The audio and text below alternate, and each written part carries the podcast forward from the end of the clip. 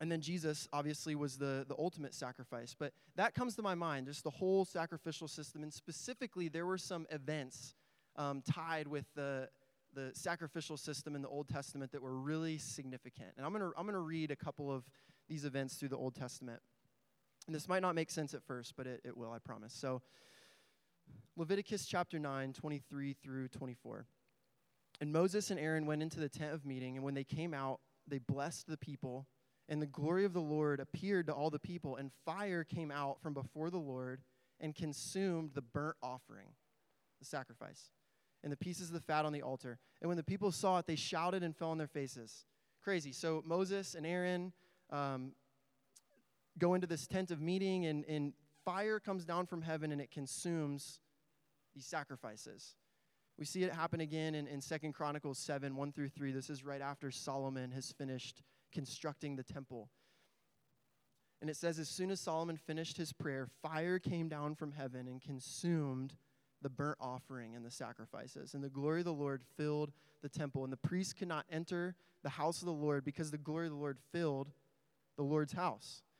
And when all the people of Israel saw the fire come down and the glory of the Lord on the temple, they bowed down with their faces to the ground on the pavement and worshiped and gave thanks to the Lord, saying, He is good, His steadfast love endures forever. So we see it happen again, right? This fire comes down from heaven and it consumes this sacrifice. And there's a couple other examples in Scripture where this happens. I'm not going to get into those. You get the point, right? There, there's this occasional instance of fire coming down from heaven and consuming the sacrifice. And in a, in a similar way to Jesus, like the, the sacrificial system being a precursor to Jesus' sacrifice on the cross, I actually believe that this is a precursor to something that we see happen in the New Testament. That might seem like a shock, but I'll, I'll tell you the story. So, Jesus, right, the lamb that was slain for our sin, um, died on the cross. Jesus died on the cross for your sin, for my sin. He rose from the dead after three days. He appeared to his disciples over the course of 40 days and talked with them, spent time with them, gave them the Great Commission, told them to go and make disciples of all nations. And then he ascends up into heaven. And right before he ascended into heaven, he told his disciples to wait. He told them to wait in Jerusalem. And he told them that they'd receive power when the Holy Spirit comes upon them to be his witnesses. So, sure enough, Jesus ascends into heaven and his disciples are chilling in Jerusalem, waiting. Like Jesus said, they're following his command. And then something happens. Something crazy happens. And I'm going to read it for you. Acts chapter 2, verses 1 through 4. When the day of Pentecost arrived, they were all together in one place. And suddenly there came from heaven a sound like a mighty rushing wind, and it filled the entire house where they were sitting. Sounds kind of similar to the Old Testament things I've read. And divided tongues of fire appeared to them and rested on each one of them. And they were all filled with the Holy Spirit, and they began to speak in other tongues as the Spirit gave them utterance. And after this, I mean, the disciples, like, everything changes. That day, later that day, thousands of people get saved. The disciples start doing miracles. They start to live like Jesus lived.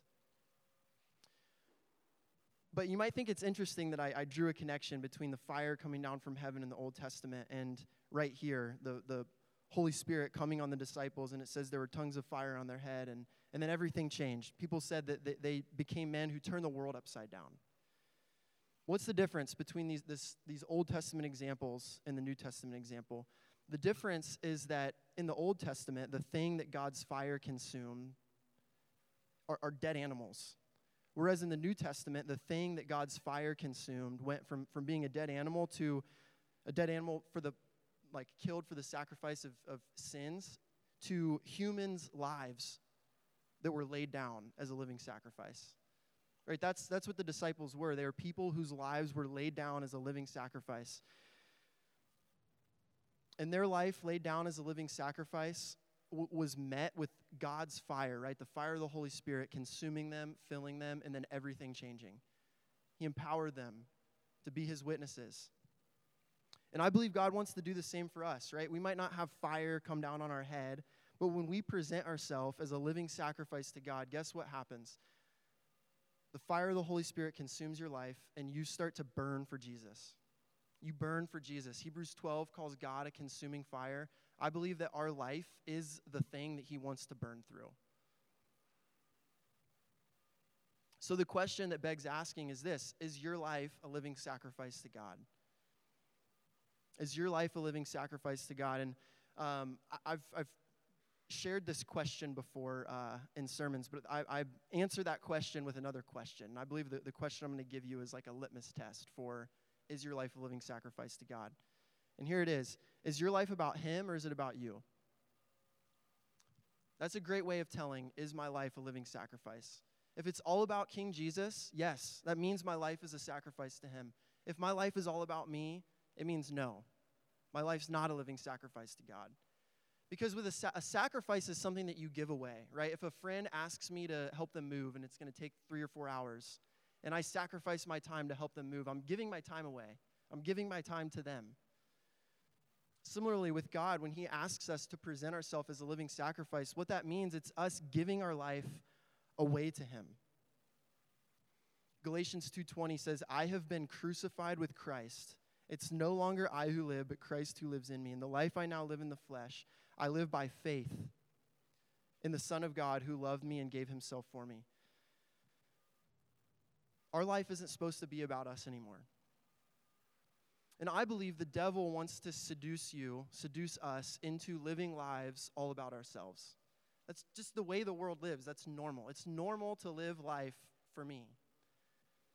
But that's not the kingdom, right? The devil has an agenda for your life, and God has an agenda for your life. And, and the devil's agenda for your life sounds really innocent. It's you live for you. That's the devil, that's what the devil wants for your life, is for you to live for you. What God wants for your life is, is for you to lay your life down as a living sacrifice to Him.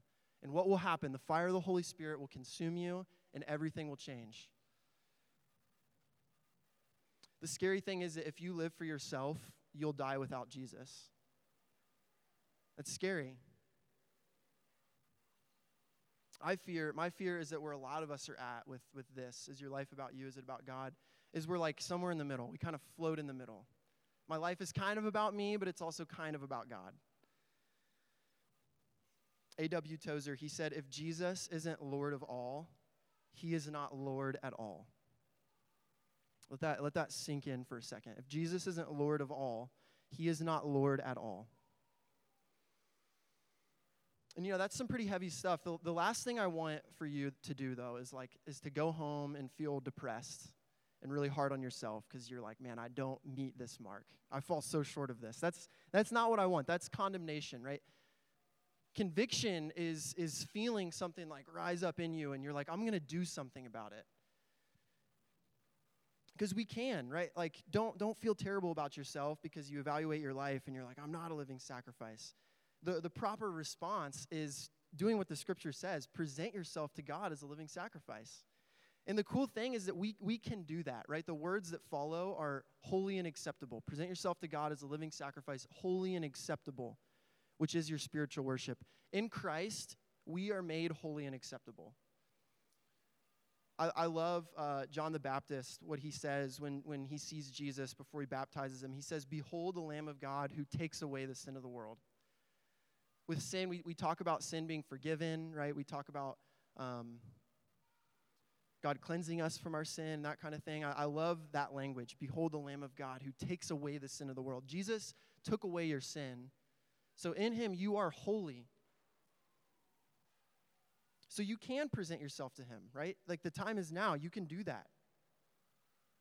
And this is worship. It says this is our spiritual worship. Worship is not just a, a, musical thing that we do on Sundays. It is, but, but worship is what happens when we are fully given over to God.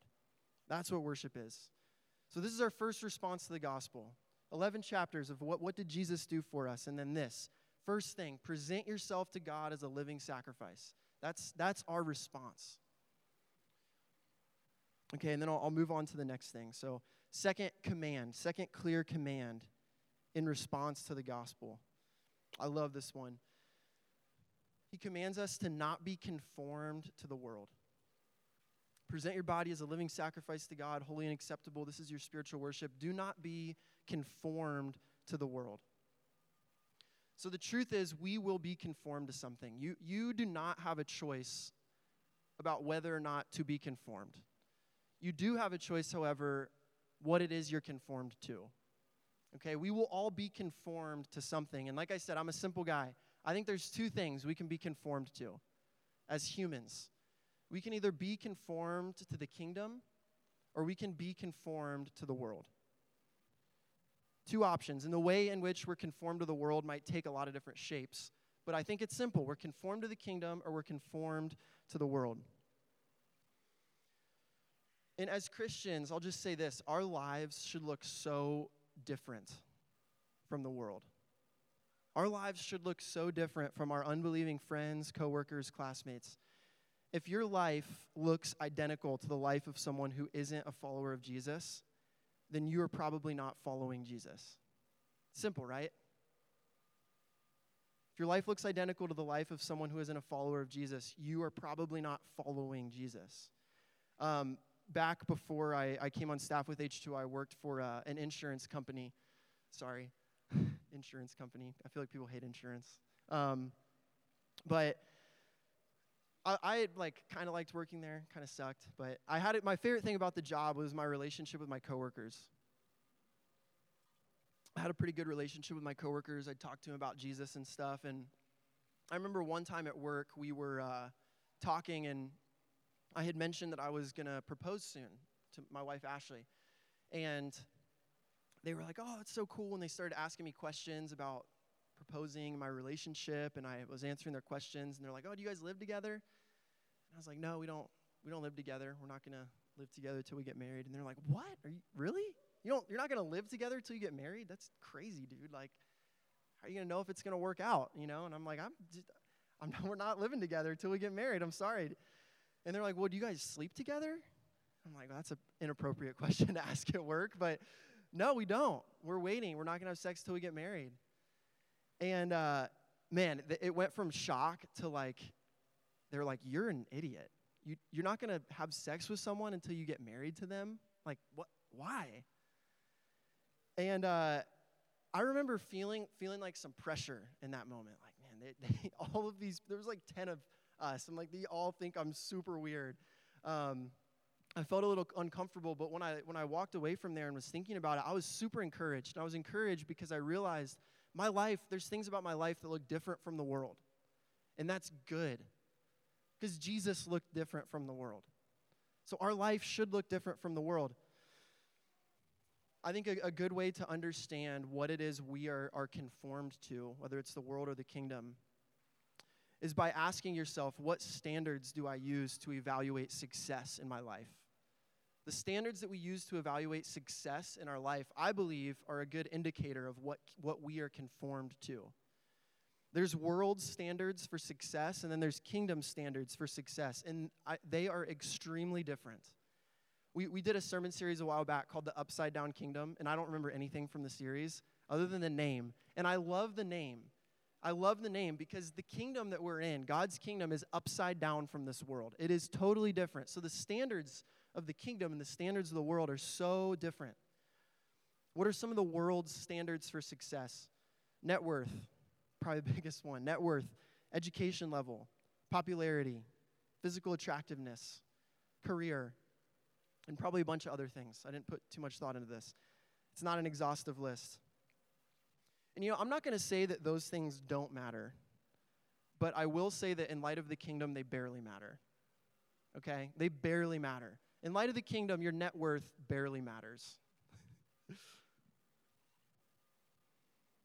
and here's why. 1 Peter 2:11 says, "Beloved, I urge you as sojourners and exiles to abstain from the passions of the flesh which wage war against your soul." Philippians 3:20 says, Our citizenship is in heaven, and from it we await the Savior, the Lord Jesus Christ. You are a sojourner. A sojourner, a synonym is, is like pilgrim or one who passes through. You're, you're an exile. Your citizenship is in heaven if your life belongs to Jesus, not this world. Your citizenship is more so in the kingdom of heaven than it is in this world. So these things that matter so much to the world barely matter to us. They barely matter. I think there's kingdom standards for success. I shared some of the world standards for success. Here's some of the kingdom standard for success. And there, I, I put three. They're really like actually all the same thing, though. um, obedience to God, first and foremost. That's the kingdom standard for success. Are, do you obey Jesus? Obedience to God, loving God, loving people. Like I said, I think these are pretty much all lumped into the same thing. Um, these are the kingdom standard for success. These are, are much better standards to evaluate our life with. Uh, I remember back my freshman year of college, right after I met Jesus, Grant was discipling me, and he started challenging me to do evangelism with him. And I did. Um, and I was really, really nervous the first few times. And I, I, looking back on that, I believe the reason I was nervous is because I had judged myself um, by the standard of popularity for so long. Like all through high school, I, my life was all about popularity. That was the, the standard of success that I held myself to in life. And if there's anything that's going to make you less popular, it's talking to college students about Jesus, right? So Grant challenging me to go do this with him, I would go and do it with him, and I was so nervous because I was doing this thing that I knew wasn't popular to the people around me. And my mind needed renewed, which we'll talk about in a second. That's the third point of application. But my mind re- needed renewed, and, uh, and it was. Over time, I started to, to realize that popularity is a stupid standard. It's just stupid because the opinions of people, like, they're not unimportant, but like God's opinion matters so much more than the opinion of people, right? So I, I did start to, to uh, evaluate success in my life by a different standard. And it was obedience to God. And what I found is that obedience to God matters so much more than popularity. And that was a liberating thing to recognize. In, in my experience, really the, the primary thing that causes us to be conformed to the world and evaluate ourselves based off of these world standards that I shared is this false need for the approval of man, which I kind of just talked about for a second. Um, this false need for the approval of man. And, and the truth is that you don't need the approval of man when you have the approval of God. Because God's eternal, right? Man is just temporary. You don't need the approval of man when you have the approval of God. Galatians 1:10 says, this is Paul speaking. He says, "Am I now seeking the approval of man or of God? Am I trying to please man? If I were still trying to please man, I wouldn't be a servant of Christ." Paul's saying like these things don't go together. The approval of man can't be important to me if I'm a servant of Christ. That's what matters. And I have his approval. Jesus Jesus talks about this and he like brings it to a whole nother level. Oh my gosh. Um, he brings it to a whole nother level. Matthew chapter 5, 10 through 11. This is, these are the last two Beatitudes. And Jesus is teaching. He says, Blessed are those who are persecuted for righteousness' sake, for theirs is the kingdom of heaven. Blessed are you when others revile you and persecute you and utter all kinds of evil against you falsely on my account. Rejoice and be glad, for your reward is great in heaven. For so they persecuted the prophets who were before you. Jesus is saying not only does the approval of people not matter, but he's saying if you follow me, there's a good chance you're going to get shredded for it. Like there's a good chance people are going to revile you and utter evil against you falsely on my account. And Jesus says if that happens, like if you lose the approval of man and people shred you and speak evil against you, you're actually blessed. You're blessed. That's so cool. You don't need people's approval when you have God's approval. Obedience to Jesus, loving Him, loving people, those are, those, are far better standards to hold ourselves to in life. So that's our second response to the gospel, the second uh, point of obedience. Don't be conformed to the world. The alternative is be conformed to the kingdom. Be conformed to the kingdom. So present yourself as a living sacrifice and don't be conformed to the world. And really, all three of these points go together, they all fit together really nicely. So let's look at the, the third one the third and final command that is our response to the gospel. Here it is Be transformed by the renewal of your mind. Be transformed by the renewal of your mind. This is my favorite one. Be transformed. Once again, that's an interesting command. Have you ever commanded someone to be transformed? It's an interesting command. But we get the way. How does transformation happen? It's through the renewal of our mind. Be transformed by the renewal of, of our mind. So, our mind, obviously, it's like the, the control center of our attitudes, thoughts, actions. And the truth is, if you want a transformed life, you have to have a renewed mind. You have to have a renewed mind. I, I love talking about the mind. I think it's, it's so important. I think the Bible has a ton to say about it. I want to just throw out a couple like paradigms, a couple points that I, I think are really important before I really get into talking about this. One, God cares about your mind and what you think. He, he sees your mind and what you think, and He cares about it. And then, two, what you believe and think about God, yourself, and people, it matters way more than you think it does. Okay, so, and if, if we want a transformed life, we have to have a renewed mind. I've always uh, understood the renewal of the mind to be synonymous with sanctification. Okay, sanctification, that's like a Christian word that gets thrown around sometimes.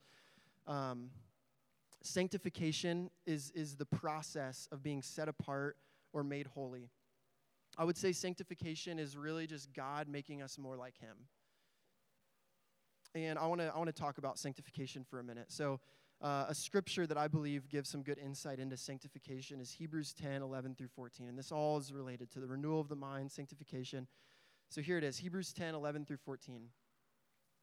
It's talking about Jesus. And um, well, the second part's about Jesus. It says, Every priest stands daily at his service, offering repeatedly the same sacrifices, which can never take away sins.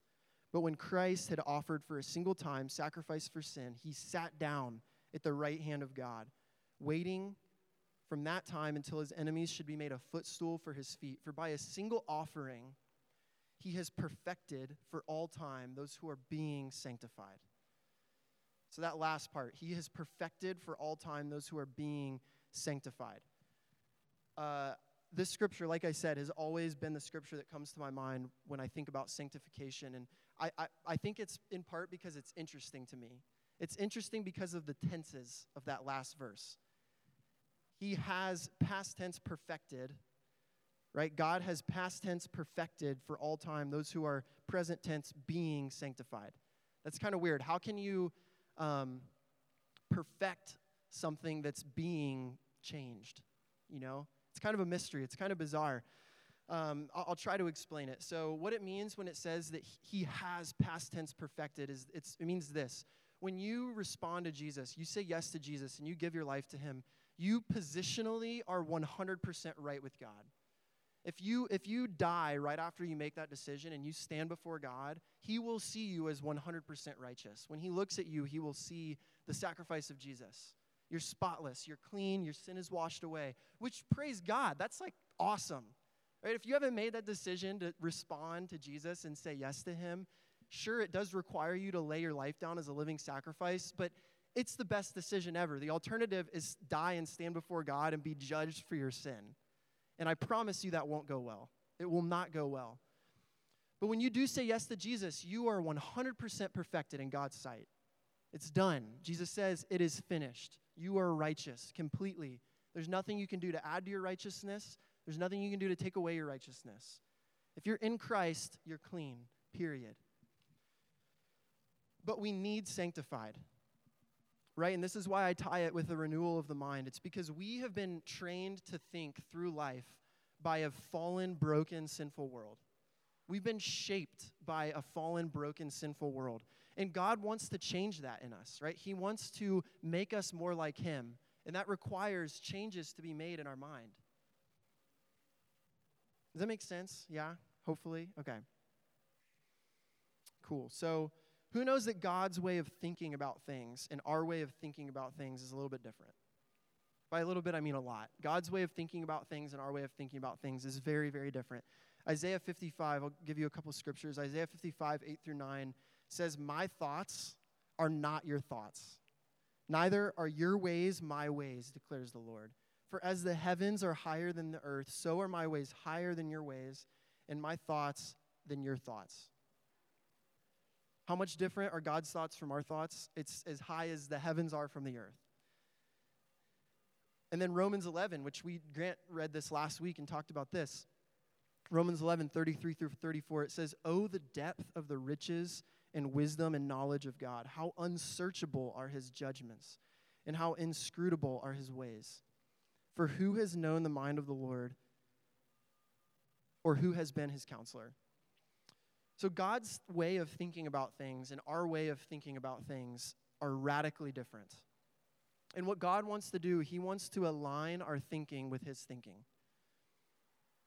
And when our thinking changes, our life is transformed. When our mind is renewed, our life is transformed. 1 Corinthians 2:16 says, "Who has understood the mind of the Lord so as to instruct him? But we have the mind of Christ." I think simply put, the process of sanctification and, and the renewal of the mind is God teaching us how to think with the mind of Christ. And this is like pretty this is pretty ambiguous, right? I'm talking about some really lofty, ambiguous things right now. I'm gonna get really like practical and simple. So as I said before, we've been trained to think in specific ways by a fallen and broken world. I'll just give you some examples of normal ways of thinking that are so not kingdom, so not mind of Christ. One, I think it's so normal in our world for people to be offended by people. Offense is normal. And it's normal for people to justify themselves in their offense. But is that kingdom? Is that the mind of Christ? Absolutely not. Jesus had every right to be offended. Jesus had more right to be offended than any of us in this room. He was perfect. He all he did was love people and heal people and die for the sins of the world and people rejected him. People despised him. He was arrested and beaten. That's offensive.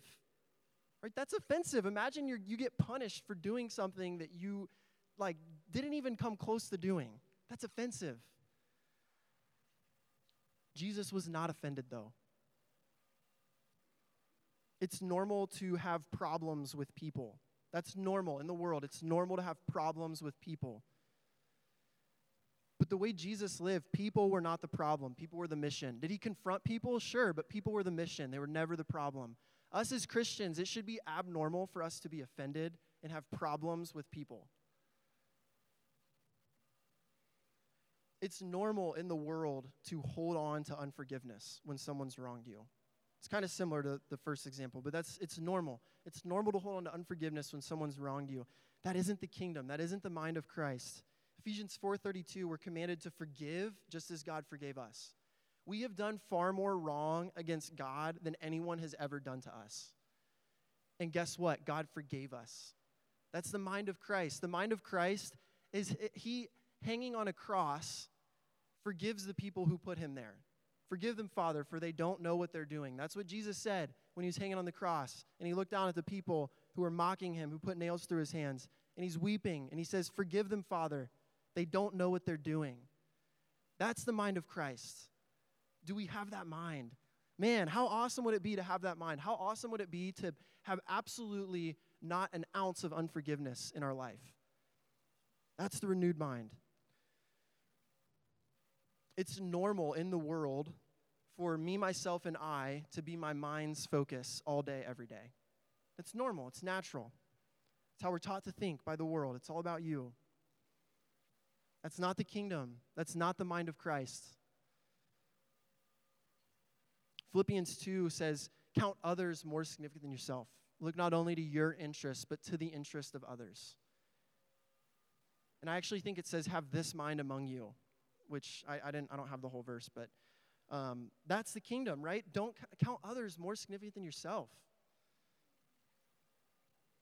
Jesus said straight up, the Son of Man came not to be served, but to serve, and to give his life as a ransom for many. In the kingdom, it's not normal to, for me, myself, and I to be my mind's focus all day, every day. It should be normal to let God and other people be my focus. That's the kingdom, that's the mind of Christ. In the world, it's normal for us to be doing just as good as things are going right? It's normal to be determined by our circumstances, right? If my circumstances are bad, I'm, I'm not doing well, right? If I got in a car accident and I, like, I don't know, got injured and whatever, like, life sucks, I'm struggling, I'm not doing well. That's not the kingdom. I would argue that in the kingdom, we don't have to be determined by our circumstances. Because the Bible says, count it joy when you face trials of various kinds. Because the testing of your faith produces steadfastness. That's the kingdom. In the kingdom, we can have peace when things are terrible. Jesus had so much peace, he fell asleep in the middle of a storm. it's like a hilarious story, right? When the storms happen and the disciples have to come and they wake him up and they're like, Jesus, we're going to die. It was a storm so bad that they thought they were going to die. And Jesus is just snoozing, right? He had so much peace. We can carry peace through terrible circumstances and we can be okay. That's the kingdom. That's the mind of Christ. Don't be determined by your circumstances. It's normal in the world, in the world's way of thinking about things, to be ruled by insecurity. It's not the mind of Christ. Colossians 2:10 says you are complete in him who's the head of every power and principality. You're complete in Jesus. No need for insecurity. Right? That's the kingdom. That's normal in the kingdom. It's, it's normal in the world for our minds to be ruled by anxiety and worry and stress. That's normal. The world teaches us that. Right? It, like stress is, I mean, there's some good stress, sure, but like there's a lot of bad stress, right? And in general, people were so stressed out all the time. We're so anxious all the time.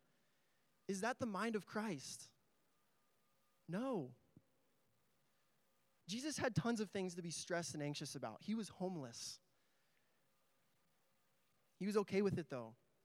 Jesus had more reason for anxiety than any of us. Yet he spoke Matthew 6. Don't be anxious about your life. Jesus said that.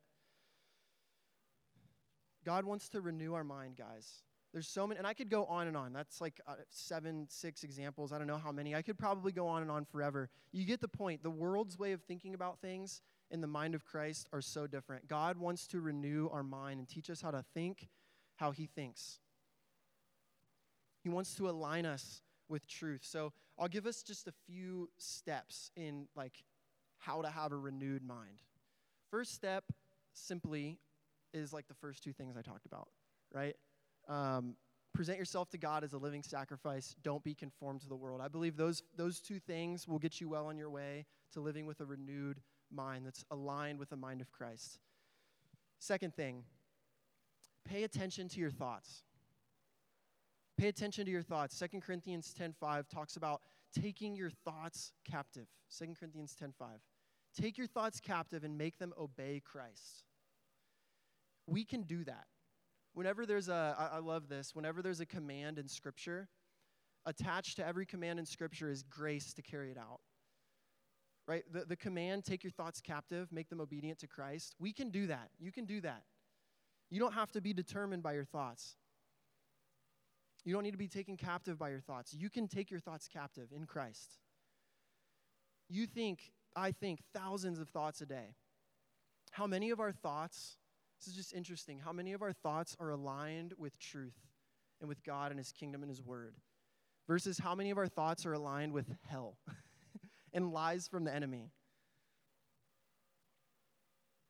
Take your thoughts captive and, and test them against the Word of God. I think there's so many ways to do that. Um, I think journaling is super helpful. Like, if you're thinking, if you're spiraling in your mind and you're thinking all kinds of things that are, you recognize this is so not God. Like, my, the, way that, the way that I'm thinking right now isn't aligned with the kingdom. Write your thoughts out, bring them to God. Ask Him to transform your mind. He will. So take your thoughts captive. That's the second thing. Third thing, what are you feeding yourself? Truth is the diet of a renewed mind. Okay, truth is the diet of a renewed mind. If all you feed yourself, all you feed your mind is TikTok and Netflix every day, you're going to end up thinking how the world thinks. You know? You got to feed yourself truth truth, right? It's it, like Jesus says, man shouldn't live by bread alone, but on every word that comes from the mouth of God. I, I love like using this example. It's like imagine if you ate once a week. You consumed food one time a week. You'd probably die after a while. Like you you would die of malnourishment after a while. That's what we do in a spiritual sense so often. Like what if if this is the only time each week you're consuming truth? you will not be able to live spiritually. You will die. like, feed yourself truth. If we're feeding ourselves truth, like that, that's fuel for having a renewed mind, for aligning our thinking with God's thinking. Know the Word of God. Let the Word of God shape how you think, and your mind will be renewed and you will be transformed. That's what will happen. So present yourself to God as a living sacrifice. Don't be conformed to the world. Pay attention to your, your thoughts. Pay attention to your mind. Don't just kind of let your thoughts rush by every day. Like, grab them. You know, think about them. If you're walking through the day and you have a lustful thought in your mind, grab it. Think about it. Like, this isn't God's thought. This isn't me. I'm free from this. It's a powerful practice. And then, what are you feeding yourself? Truth is the diet of a renewed mind. Feed yourself truth. And the awesome thing is that, that as our mind is renewed and we are transformed, the byproduct is what the rest of the verse says it's living in and understanding the will of God. It says, Be transformed by the renewing of your mind, that by testing you may discern what is the will of God, what's good and acceptable and perfect. As our mind's renewed and we're transformed, the byproduct is living in and understanding the will of God. Uh, I read this commentary that I thought was really cool on, on that last part. Um, as a Christian is transformed in his mind and is made more like Christ, he comes to approve and desire God's will, not his own will for his life. Then he discovers that God's will is what is good for him and that it pleases God and is complete in every way. It is all he needs. But only by being renewed spiritually can a believer ascertain, do, and enjoy the will of God. So, just in summary, right? First thing, present yourself to God as a living sacrifice. Your life is not about you. Lay it down at the feet of King Jesus, and what will happen, right? In the same way that the fire of the Holy Spirit consumed the lives of the apostles in Acts chapter 2. When your life is a living sacrifice, it will be the offering that God consumes with his fire. He will, he will empower you. He will, he will set you on fire for the gospel. And being set on fire for Jesus is the best thing ever, I promise.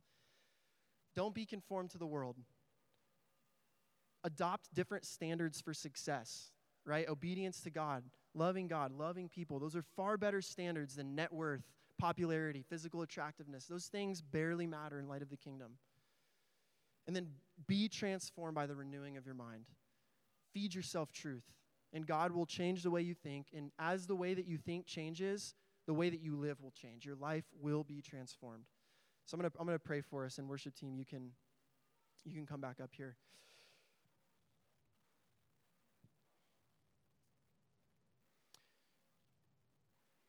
God, I pray that you would just get us to a spot where we lay our life down as a living sacrifice to you. Because you are worthy. Why? Because you're worthy.